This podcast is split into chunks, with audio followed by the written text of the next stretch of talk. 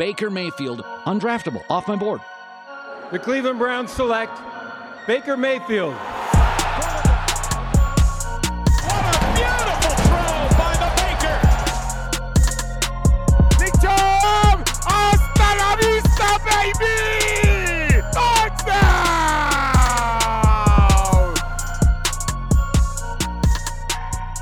Welcome into the OBR Film Breakdown, where we are once again back.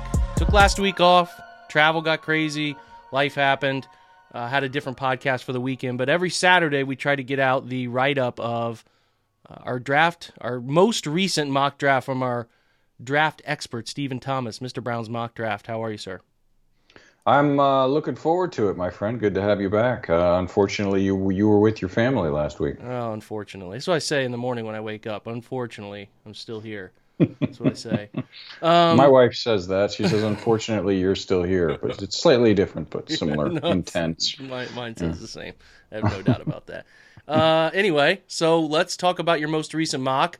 I want to give you the platform to talk about a couple things that people aren't seemingly understanding, and that would be the age guardrail. Can you remind folks who listen to this podcast about what you and I spent three months discussing leading up to the draft, and we got more evidence in 2021 they're not picking old prospects at the beginning rounds of this draft, right? No, uh-uh. and our, our good friend uh, Cosmo just put out a. Uh, uh I retweeted it, a, a, a very handy chart. Um, he asked me last night for the uh, picks and, and their birth dates and everything, and he put together this really cool chart. Uh, the Brown, it, it, basically, it, the age guardrail is this: if you're 23 before the draft, Andrew Berry ain't picking you. That's it. He might sign you as a UDFA. The age guardrail apparently does not apply to UDFAs. They've had several who were over the over 23 or 24 the last couple of years, but they're not expending draft capital on you. And if you are an early pick, especially a top 100 pick, odds are you're not going to be 22. You're barely going to be 21. In in two years, the Browns have had uh, two, four, six, seven. Um, they've had seven top 100 picks. Only one of them has been over 22. He was less than 22 and a half, and he was picked barely near, um, uh, right, barely in the top 100. So the earlier picks have both been under 21.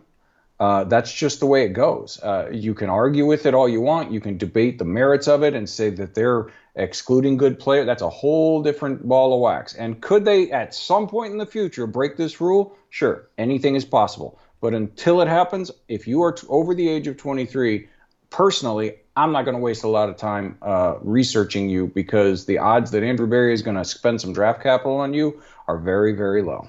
Yeah, we got to use our time and energy on things that we think are going to happen. And when you get really hard data, and there's data beyond just the age, there's the athletic guardrails too, right? Like, oh, sure. There's some of those things. So if you test extremely poorly, we're probably not going to spend a ton of time on you because it's it's not the most plausible thing in the world that you're going to be selected in the first. You know, for first round guys, you got to you got to meet a certain threshold of like the investment uh, at the end of the day. And if you don't test well and your age is too old, you you can be old. I guess he could break the mold, but it would be, God, it would be. I'd be shocked at this point. I'd be shocked. They'd have to be a, a slam dunk pick, and they'd have to be picking it.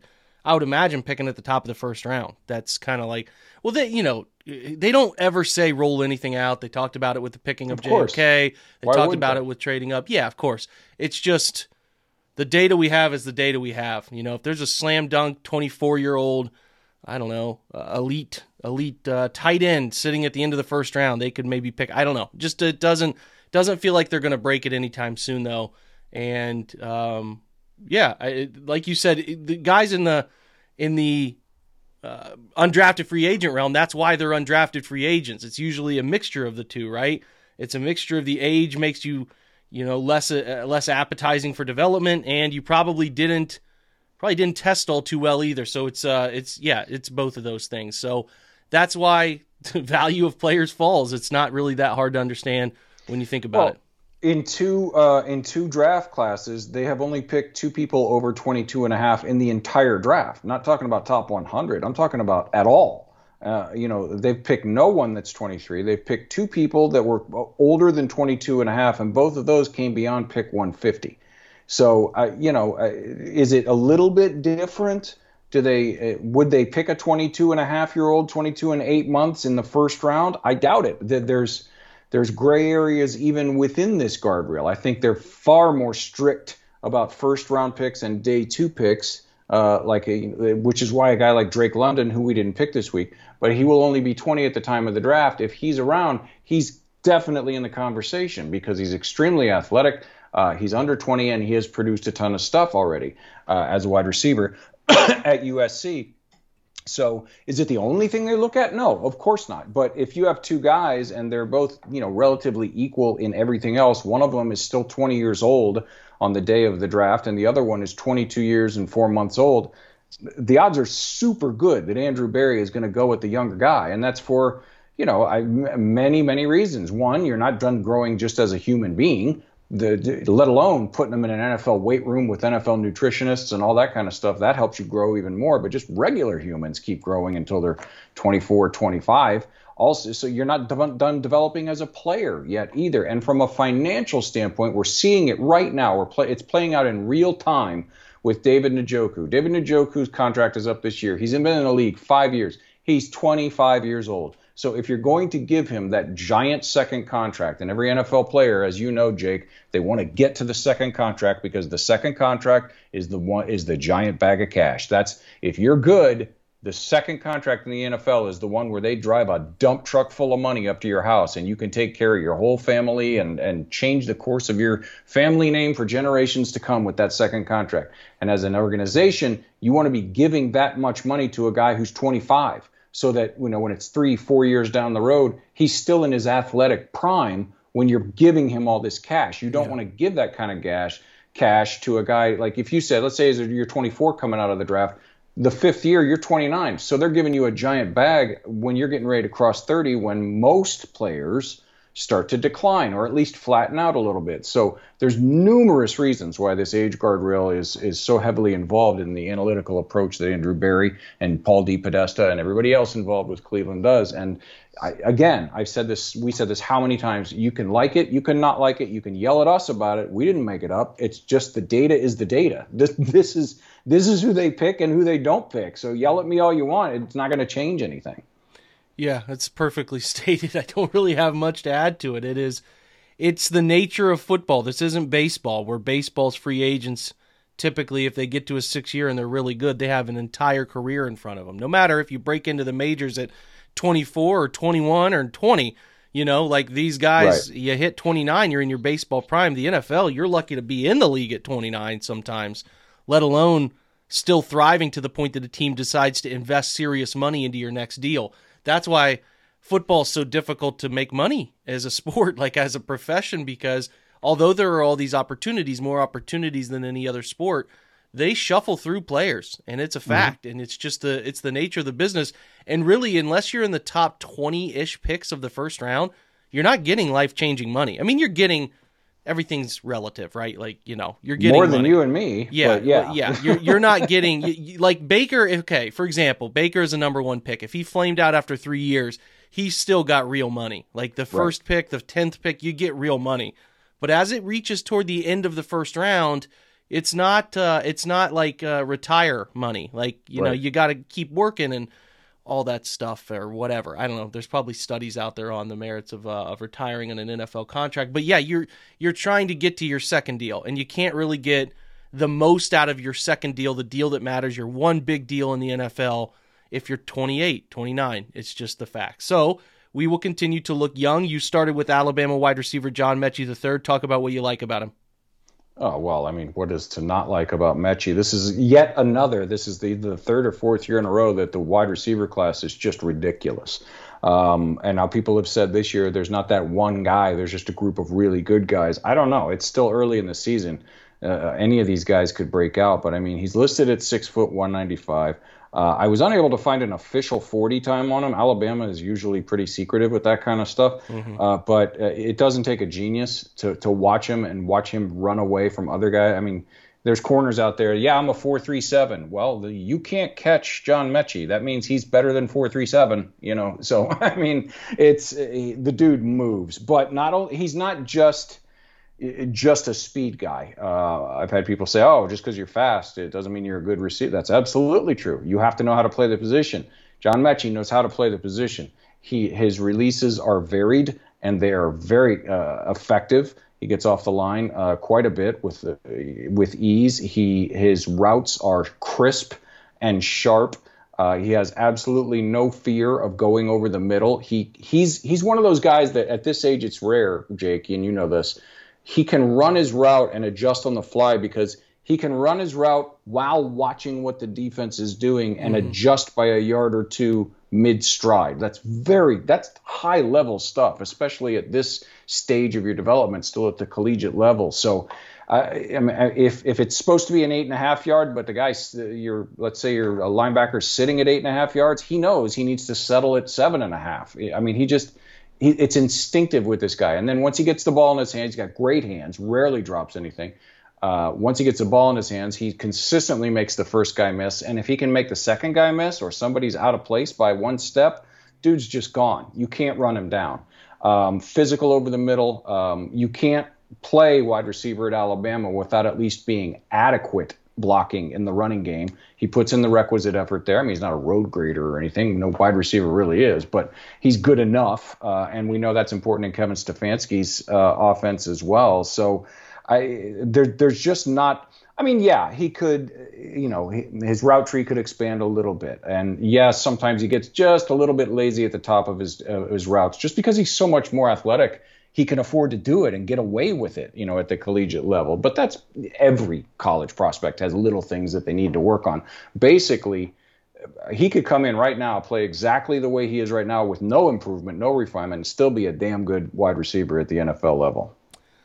Very well said. He's had uh, pretty solid metrics this year. The Pro Football Focus receiving grade is at a 70.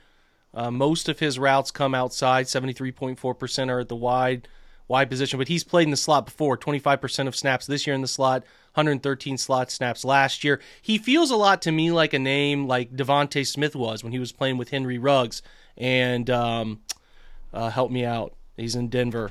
He just got hurt. Jerry Jeudy. Jerry Jeudy, where he was a year before those guys, right? Like all the attention was given to them and then he took off. I think Metchie's dealing with a little bit of the same stuff. He only has one drop this year. Did have six drops last year.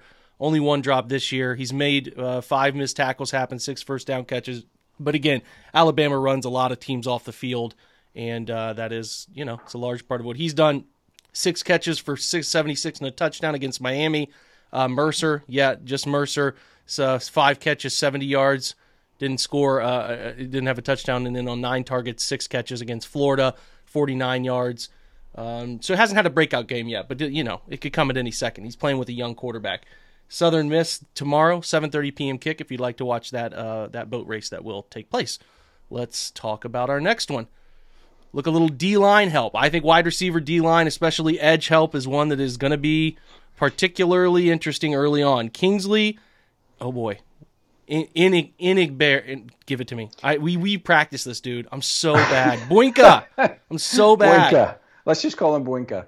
Uh, no, according to I've heard like five different uh, pronunciations, but according to the South Carolina pronunciation guide that I have in front of me right now, it's Enagbare.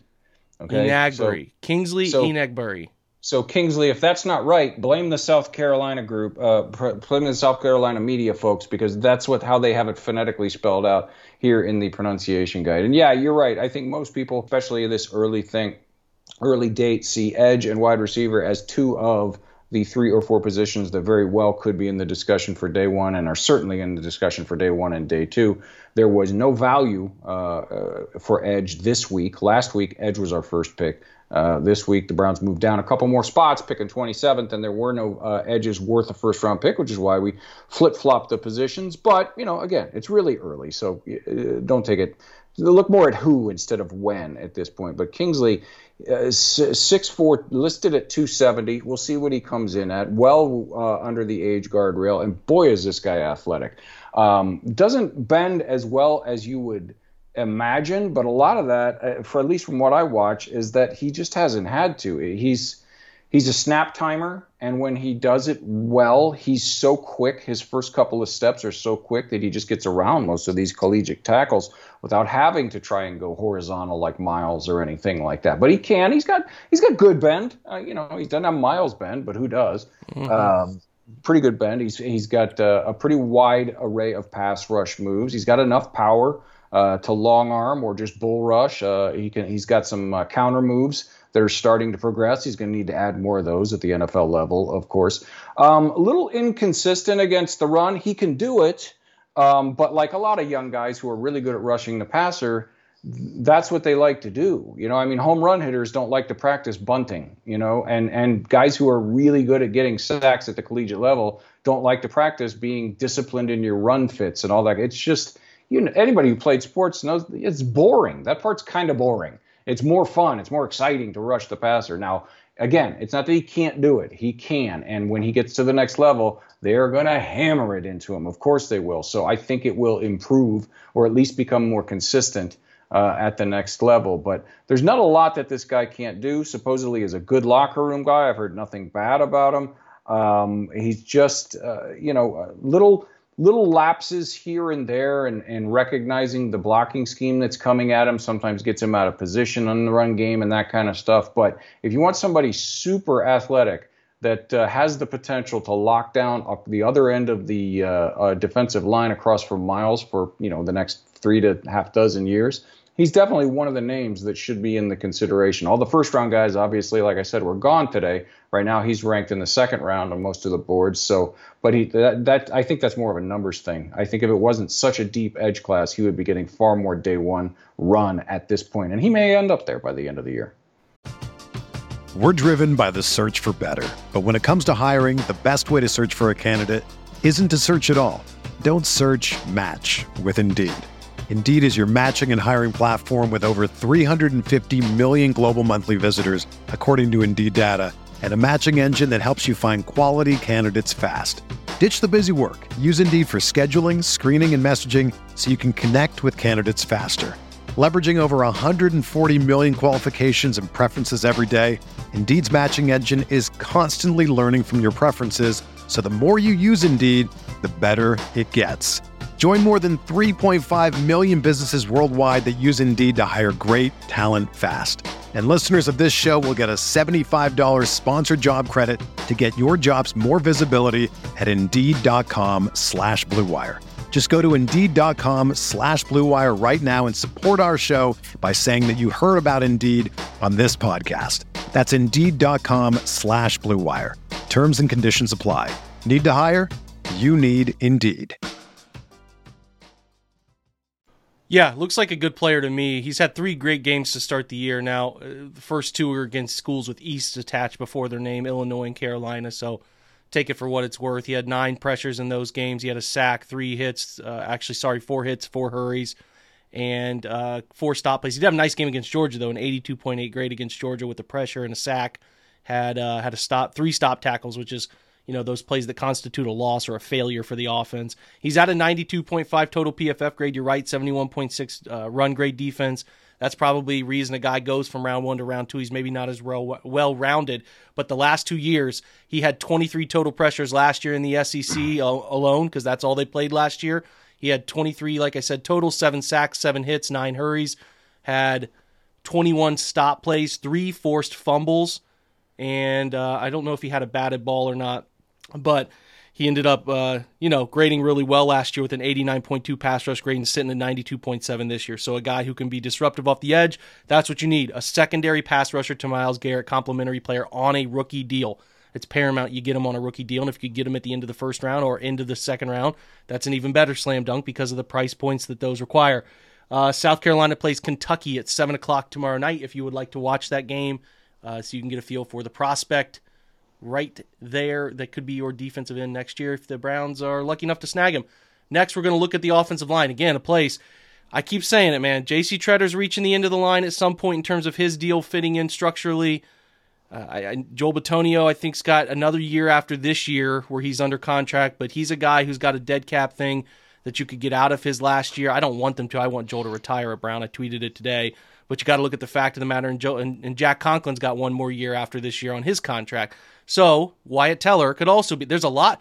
This O line's great, but the the certainty of the future of it is not quite there. There's going to be some tough decisions. You took a we, he could play guard. He could play tackle. I, I, think there's a little bit of both. I've seen. Talk about uh, about your pick here in the third round.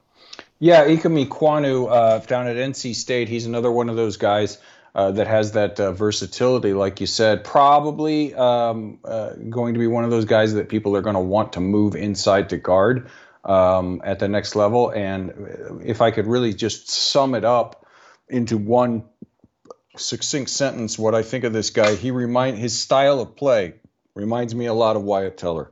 He's big, he's mean, he is uh, he. I mean, we've all seen it. Wyatt loves pink. He, he loves just driving his guy's face into the dirt, and this guy does the same thing. He's got power for days. He's he's he can, but he's not a big, much like Wyatt, not a big lumbering you know, old school Big Ten tackle from the, the 80s or something that can't get out into space and all that kind of stuff. No, he, much like Wyatt, he's good at zone. He can the, the zone rushing offense. He can get to the second level. He can he can pull and get around the corner. The guy does all kinds of stuff that you want to see that Bill Callahan would love. He's a he's a huge dude. He's like 6'4", 330 or something like that.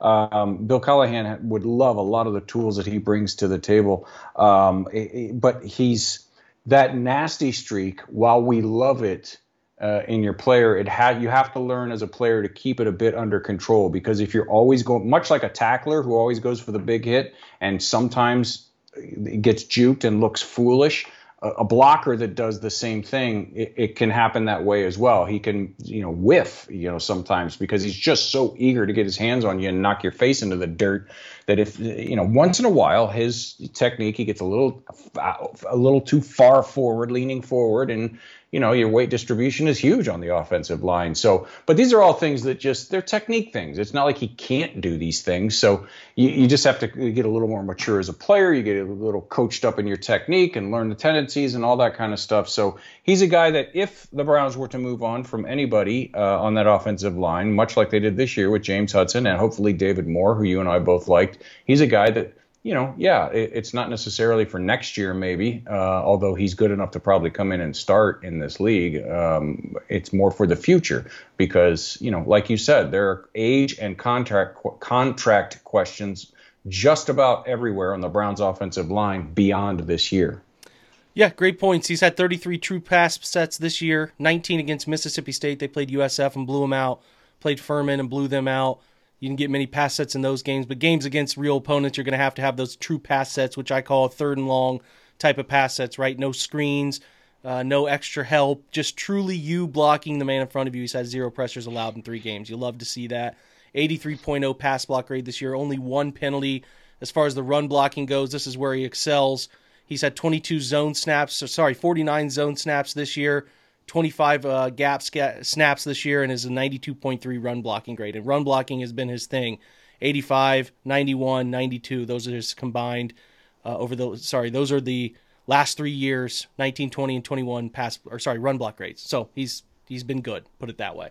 And he seems to have improved where he was struggling, which was in his true pass sets. He's had, he's off to a nice start this year. I'm sure we'll see him drafted again in one of these mocks, and we'll talk about him later in the year where he's at. They play Clemson tomorrow, 3:30 kick for NC State. That'll be a big game and a good test uh, for Ekwonu. So check that out if you want to pay attention. He's number 79. He is uh, he's uh, again NC State tackle. So next up, we've talked we've talked about Joey Porter before. He had a pretty damn good game against Auburn. He had a 72.8 grade against Auburn, 78.5 coverage grade. He had two stop tackles he was targeted nine times, only gave up five catches for 46 yards, had a pass breakup as well. And he lined up different places too. Seven along the D line, four in the box, two as a free safety, one in the slot. 59 as an outside corner. But man, I thought he was a nice player in that game. He missed a couple tackles, but he also had two stop tackles and he forced a fumble. Like I thought he was everywhere. He feels to me like a better version of Shaun Wade, that type of guy who uh, just you know, just a just a player, man. I really like Joey Porter, and if you can steal him third, fourth round, ooh, I feel good about that. Yeah, he's one of the few guys that's sort of lingering around that late day two, excuse me, early day three range in most of the boards right now. And we all kind of expect him to move up. Sometimes it happens, sometimes it doesn't. But right now, this is where he is. And I had I've had a couple people say, oh, you know, they just spent a first round pick uh, this year and they signed Troy Hill. Why would they, you know, draft another? Well, one, uh, you know, I, I'm of the opinion you should draft at least one cornerback every single year. Uh, it, it's that important. You can never have too many cover corners. Two, Troy Hill was a great pickup, and I love it, but he's 30, uh, and he's on the one-year deal. Denzel Ward's probably going to get a big contract extension. Greg Newsome, it's only two games, but so far in the two games, he has looked every bit the top uh, 25 pick that he uh, ended up being, or top 26 pick that he ended up being. He looks like he's going to be a stud. But beyond those two guys in the cornerback room, uh, from uh, beyond this year, there's not much. I like AJ Green, but I think he's more of a depth piece. And and beyond that, uh, Greedy didn't play a snap, I don't think, last week. So no, they they need more corners. They will likely target another one uh, in uh, in free agency. And I, you know, uh, people keep saying, oh, they can't. I mean, two years in a row, you shouldn't draft the same position. I'm gonna tell you what, Andrew Berry doesn't care about that. If they're sitting on the board at you know whatever they are this week, they're let's say they're 27th, like they are this week in the in the draft order if they're sitting on the board at 27 and none of the edges or wide receivers or anybody else that at uh, the cornerstone positions are, are really tripping his trigger, but there's a stud like Greg Newsome sitting there at corner, he'll take another corner and he will be right to do so. It's that important. And I'm not saying Porter's going to be that guy, but like you said, he can do just about everything 6'2, 195, extreme length, uh, speed in the four fours. And uh, yeah, he, he's he, he, needs to work on his tackling technique, but he's not afraid to do it. He's he's he's Joey Porter's kid, guys. If if at any point in his life he showed a fear of contact, Joey Porter would have would have tackled him a few times to knock that fear out of him. It's a, he's Joey Porter's kid. He's gonna hit you. It's it's in his DNA. So yeah, he'd be a great pick, especially at this spot. Yeah, he would. Uh, he would be. You can catch him tomorrow. Villanova, I think, is who they place. If you want to watch that bloodbath, feel free to do so. It's a noon kick. I think it's on the Big Ten Network, one of the Big Ten uh, alternate channels, because that is not a very big game. Should be a route for Penn State to move to four and zero. Oh.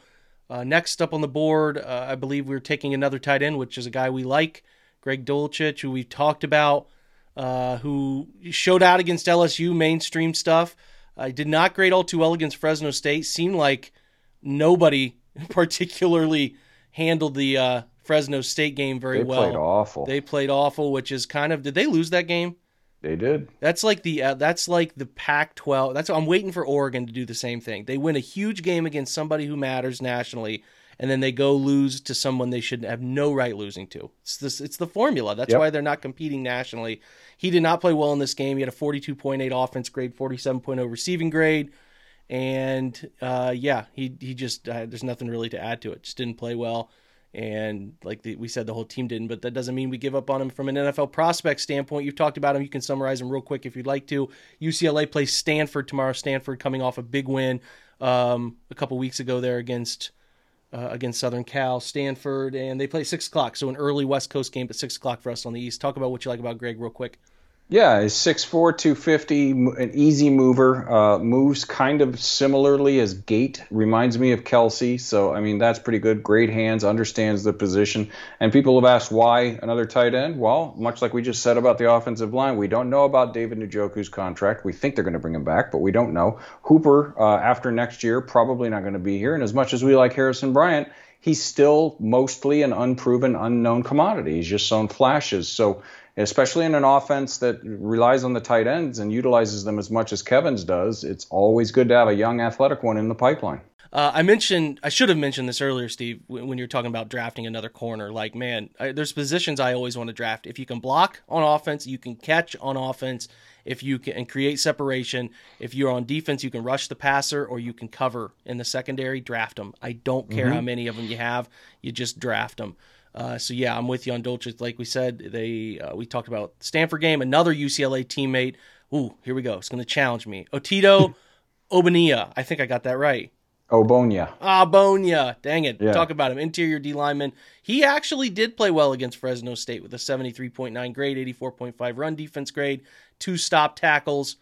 Played pretty well, but the team didn't. But what do you like about him that would make him uh, make him a Cleveland Brown?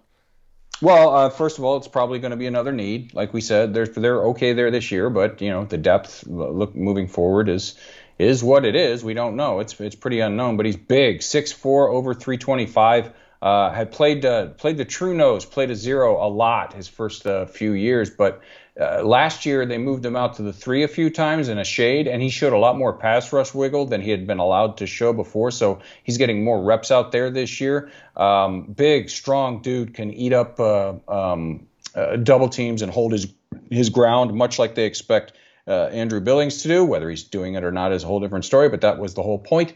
Uh, but also a little more pass rush wiggle than Andrew Billings uh, has ever given you. And you think about a guy like that uh, lining up next to what we think Malik McDowell is going to turn into, and then you got Miles on one edge. If you can find even a serviceable edge on the other side, once again, you have a stout and scary defensive front four. Yep, let's talk about your next pick. We've talked about Stephen Gilmore before, his famous brother Stephon, and uh, he's he's still playing fine. Grades aren't all too great, but in my opinion, still active enough around the football. I think he's he's got a pick, he's got a pass breakup. He's only allowed 99 yards in four games of coverage, so sometimes the metrics can get sideways with Pro Football Focus's coverage stuff because they're only grading the ball when it's thrown in the general direction of the person. So anyway, what do you like about Steven Gilmore?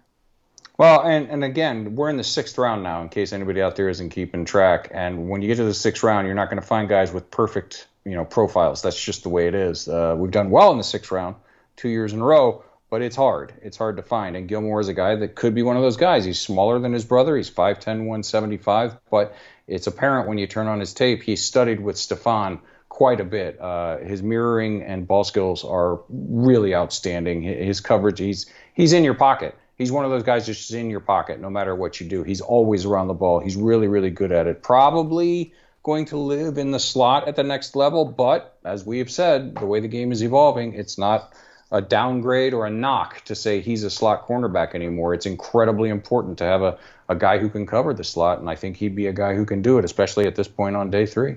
Yeah, Marshall plays Middle Tennessee at seven o'clock tomorrow. If you would, no, I think they're off. Actually, they don't play till October second, so take that back. They're off. We'll catch Gilmore uh, the following week. Uh, last pick is Donovan Jennings from South Florida, and he's actually holding up pretty well. 76.7 pass blocking grade this year. He's only given up two. Uh, if we're looking up, actually this year he's not allowed a true a true pass set pressure, so that's that's encouraging. Only two hurries allowed all year. Run blocking metrics, he is a little up and down there, 54.6 collectively. He does more zone blocking than gap blocking currently at a 66 to 34 number, but uh, 54.6, but a nice grade against Florida A&M 67.5. Again, this late you're looking at traits. So, there, so sort of what things caught you about Donovan Jennings? Well, he's huge. First of all, uh, you would think it would be the other way around with the zone and gap because he's 6'5 and over 340 pounds. Uh, but he's a former basketball player. He was a two sport athlete growing up, so his athleticism is far greater than what you would normally think for a guy that's that huge. You know, he's, he's played left tackle, I think, three years now. I think this is his third year, maybe even his fourth year. He might have started as a freshman uh, for uh, South Florida, and uh, he's just he's very athletic. He's very smart. He seems very humble. Uh, all the stuff I've read about him in the locker room is, is off the charts. So if you're looking at this late on day three, looking at a guy that could potentially come in and be a, a long term project that could turn into something, especially in a position as important as tackle.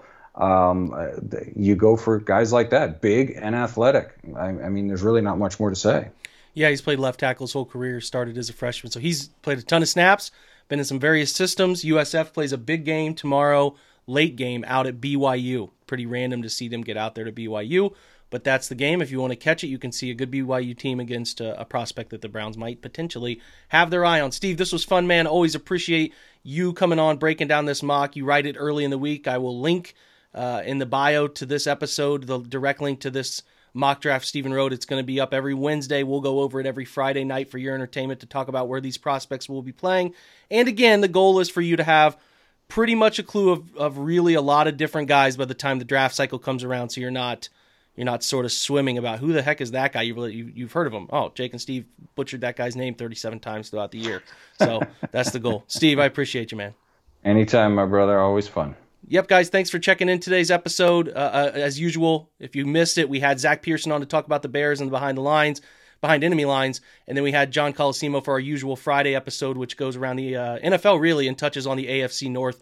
And we dig into how the Browns beat the Bears. Those are fun episodes. We will have tomorrow's usual game day 10 minute episode where I give you all of my things to watch, uh, as, as usually right around the 10 minute number keys to victory, all that stuff will be there for you bright and early, right after midnight. It'll be popping up available in Spotify, Apple, all the places you get your podcast. And then we go on at noon for our Twitch pregame show. So make sure you check that out. That'll be uh, every single week at noon, except for those prime time games. We will be on a little later. you know, if the, the Thursday night game will be on later in the evening, Sunday night, Monday night, whenever it is. We got some of those later in the year. So that's the usual plan. Noon to one. We'll be on right after the game. Come join us. Make a Twitch if you haven't made one. It's a fun time to hang out, talk about the game leading up to it, talk about what happened after it. Thanks again to Steve for joining to talk about these college prospects. Always a fun episode. You guys have a great Friday night. If you're listening to this on Saturday, have a great Saturday and a great overall weekend. We'll check back Sunday morning. And as usual, go Browns.